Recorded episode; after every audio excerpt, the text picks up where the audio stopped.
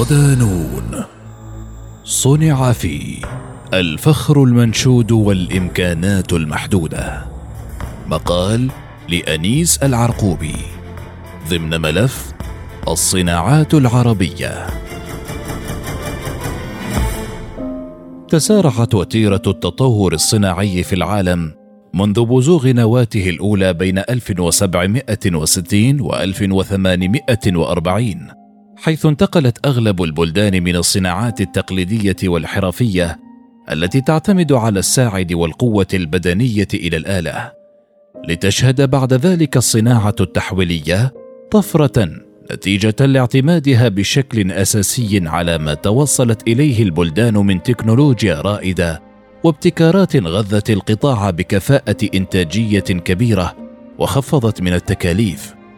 فيما عجزت الدول العربية على إرساء منظومة صناعية متكاملة تزاحم بها العالم الغربي في ظل التحولات التي يشهدها الاقتصاد العالمي من حروب تجارية وأزمات مالية كبرى. بذلت بعض الدول العربية جهودا حثيثة خاصة في الفترة التي اعقبت جلاء المستعمر الأجنبي من أجل تطوير القطاع الصناعي والمنتج المحلي عبر اتخاذ العديد من القرارات والإجراءات وكانت أهمها تأميم المشاريع والمصانع الكبرى إضافة إلى ولوجها مباشرة في الصناعة الثقيلة غير أن تلك التجارب لم تنجح في تركيز كيانات صناعية وطنية قادرة على رفع القدرة التنافسية للمنتج في الأسواق العالمية وبقيت في حالة بحث مستمرة لمنوال اقتصادي ملائم وقادر على تخليصها من التبعية والاستيراد الذي أثقل كاهل موازناتها. الصناعة العربية. انتهجت أغلب الدول العربية غير النفطيه سياسة التوجه الداخلي كمنوال للتصنيع كبديل عن الواردات مستندة في ذلك إلى سياسة تجارية حمائية. وحين عجزت عن الدخول في الصناعات الكبيرة التي تتطلب رؤوس أموال وتقنيات عالية وموارد بشرية مؤهلة كما هو الحال في التجربة الجزائرية والسورية والمصرية اختارت بعد حقبة الخمسينات والستينات التي تميزت بوصول القوميين العرب إلى السلطة جمال عبد الناصر وهواري بومدين سلك سياسة الانفتاح على العالم الخارجي والتغيير النسبي في سياساتها الاقتصادية والصناعية الأنموذج الليبرالي وأبدت اهتماما فعليا أكبر بالصناعات الصغيرة وتوسعها في الصناعات التي تتوافر المواد الخام اللازمة لها كصناعات المواد الغذائية عبر استغلال الثروات الزراعية والسمكية والحيوانية الموجودة في محيطها الكبير. إضافة إلى استمرارها في الصناعات النفطية والغاز والبتروكيمياويات والتعدين التي بدأتها منذ أكثر من أربعة عقود. كما عملت الدول العربية على تهيئة بيئة ملائمة من أجل الدخول في صناعات معرفية إلكترونية وصناعات البرمجيات فالتجارب القائمة تؤكد نجاح تلك الخطط إضافة إلى تطوير الصناعات الحرفية والتقليدية والنسيج بجانب الدخول في إنشاء صناعات تعتمد على المخلفات الصناعية والرسكلة من خلال إرساء قوانين البيئة وحماية المحيط. وعززت الدول العربية قدرتها الصناعية في مجالات مختلفة وذلك استنادا إلى أرقام المعاملات التجارية وقيمة التصدير. فعلى مستوى المنتجات المعدنية احتلت السعودية المرتبة الأولى عربيا والثانية عالميا تليها قطر في المرتبة الثانية عربيا والسادسه عالميا والكويت في المرتبة الثالثة عربيا والثامنه في الترتيب العالمي والعراق في المرتبة الرابعة عربيا.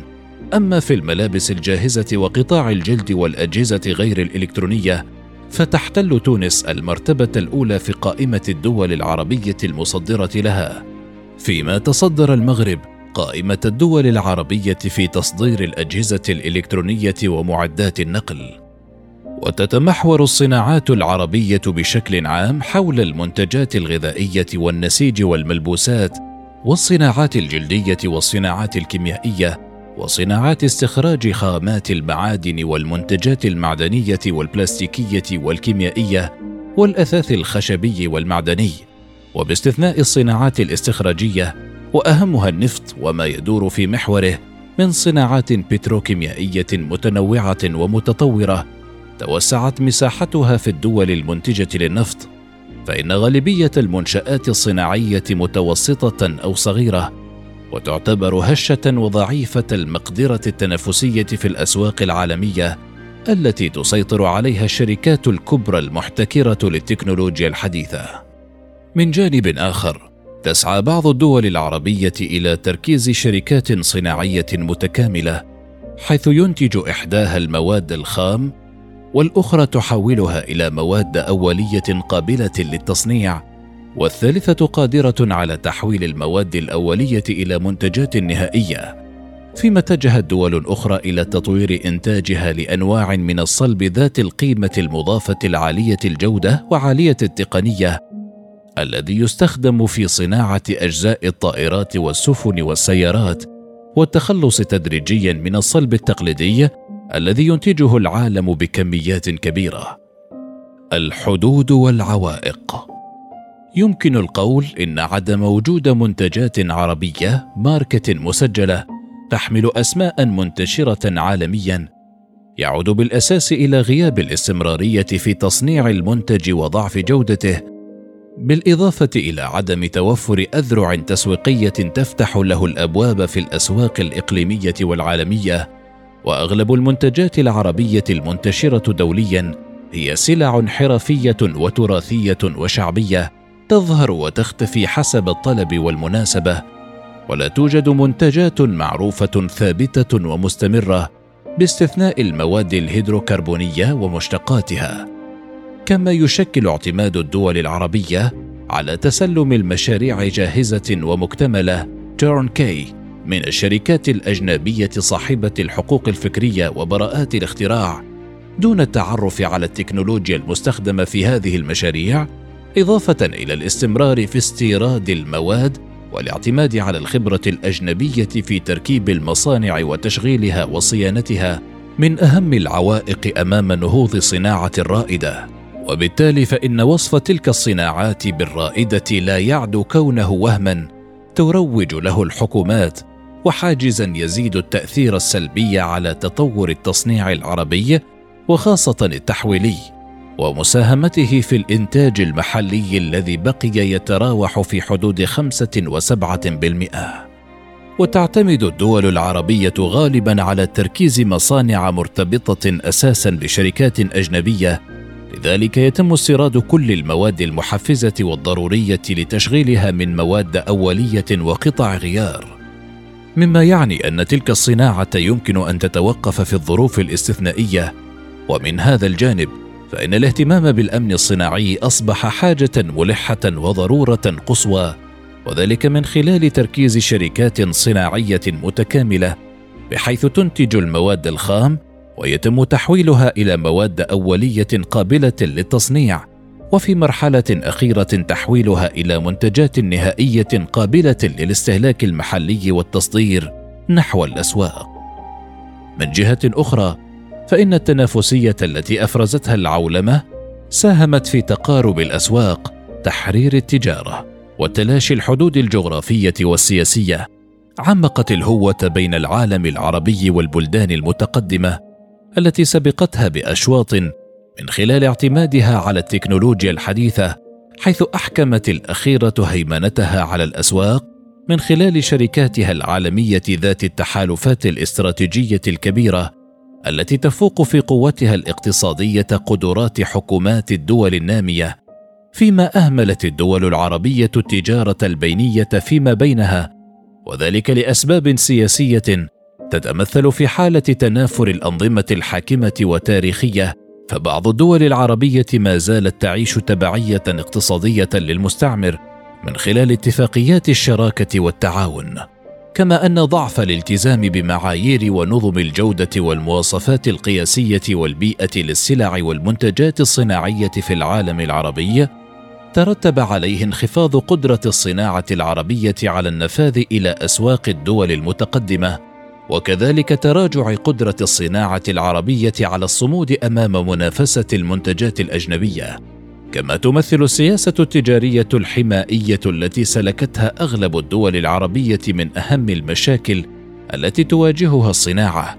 فالأعباء الجمركية وغير الجمركية الجباية تسببت في ارتفاع تكلفة الإنتاج وانخفاض القدرة التنافسية للمنتج العربي محليا وعالميا. إضافة إلى ذلك فإن اعتماد أغلب الدول العربية في مخططاتها التنموية وخاصة في المجال الاقتصادي على مشاريع انتقائية أولتها اهتماما خاصا وأضافت عليها بهرجا دون النظر إلى كفاءتها وأدائها أعاق مساهمتها في رفع القدرة الإنتاجية في تعزيز الاقتصاد المحلي وامتصاص أعداد البطالة وتقليص الفوارق التنموية بين جهات البلد الواحد. التوطين والبحث العلمي. لم تهتم أغلب الصناعات العربية بمراكز البحث والتطوير ومراكز التصميمات والابتكار. الشيء الذي الشيء الذي أدى إلى عجز الصناعة العربية عن مواكبة التطور التكنولوجي السريع وفقدها أحد المقومات السياسية. وفقدها أحد المقومات الأساسية لبناء القدرة التنافسية الديناميكية فمن المعلوم أن التقنية أصبحت المحرك الرئيس لأي صناعة حديثة ومتطورة في جميع المجالات الاقتصادية وخاصة في الصناعة. وتجلت بشكل خاص في النقل والمواصلات والاتصالات وغيرها من القطاعات الحيوية وأصبحت الدول تتنافس في مجال توطين التقنية سواء كان في مجال إعداد الكوادر البشرية القادرة على تخليقها والتعامل معها وتصنيعها ورفع كفاءتها من خلال الابتكار والبحث والتطوير.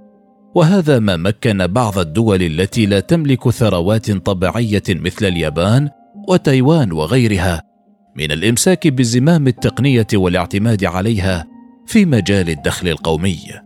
وتبرز معاناة الصناعة العربية على صعيد انخفاض مستويات البحث والتطوير فنتاج الأبحاث وتطويرها يتم استيرادها هي الأخرى من الدول المتقدمة صناعيا.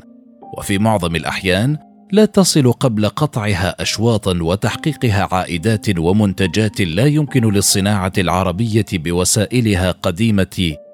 وفي معظم الأحيان لا تصل قبل قطعها اشواطا وتحقيقها عائدات ومنتجات لا يمكن للصناعة العربية بوسائلها القديمة منافستها.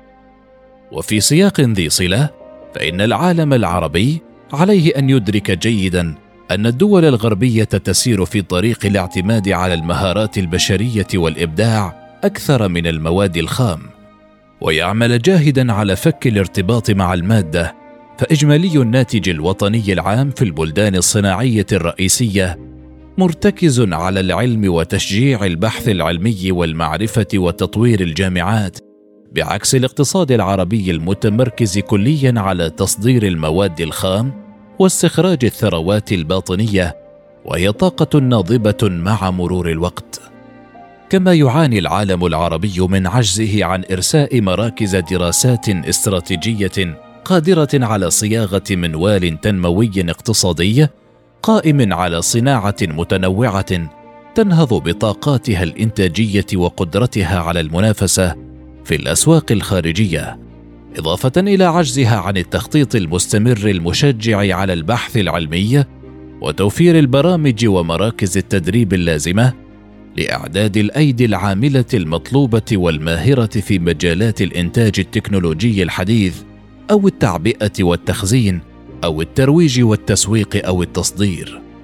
وفي الإطار ذاته فإن سياسات الأنظمة الحاكمة ساهمت بشكل كبير في تراجع قطاع الصناعة من خلال عدم محاربتها للفساد وتغول اللوبيات التي تتحكم في منافذ التصدير وحوافزه وكذلك البيروقراطية العميقة والتعقيد الإداري الذي يعاني منه بعض المستثمرين المحليين والأجانب خلال المراحل الأولى لإنشاء المصانع والشركات إضافة إلى عجزها عن إرساء آليات قادرة على استيعاب العلماء العرب واستغلال طاقاتهم ومنع سيل هجرة الأدمغة العربية إلى الخارج.